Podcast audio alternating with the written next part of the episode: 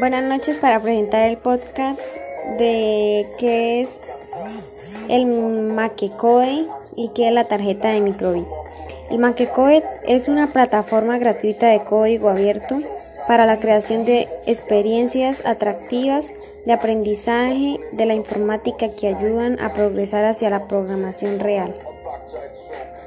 La tarjeta Microbit es una tarjeta de circuitos del tamaño de la palma de una mano con una serie de 25 LEDs y un chip Bluetooth para conexión inalámbrica. Gracias.